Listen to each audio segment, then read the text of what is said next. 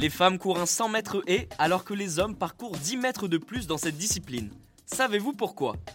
Bienvenue dans Tu veux une médaille, les réponses aux questions de sport que vous ne vous posez pas encore.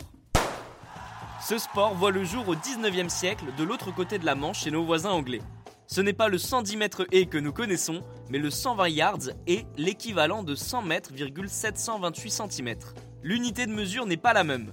En France, on y ajoutera 27,2 cm pour que le compte soit rond. C'est plus simple.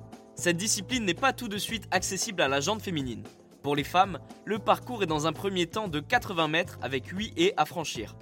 Puis la distance passe à 100 mètres et on y rajoute 2 haies. Le nombre d'obstacles est le même que pour les hommes, mais la distance diffère. Il s'agit d'une question de foulée. Celle d'une femme est en moyenne plus courte que celle d'un homme.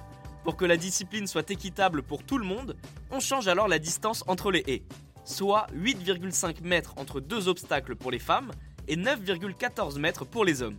64 cm de différence qui permettent à ce sport d'être plus adapté au gabarit de chacun.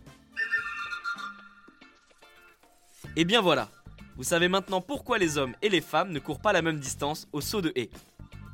Vous pouvez écouter ce podcast et nous retrouver sur Castbox, Apple Podcast, Spotify, Deezer et toutes les autres plateformes. Je vous retrouve rapidement pour une prochaine question de sport dans Tu veux une médaille. À très vite.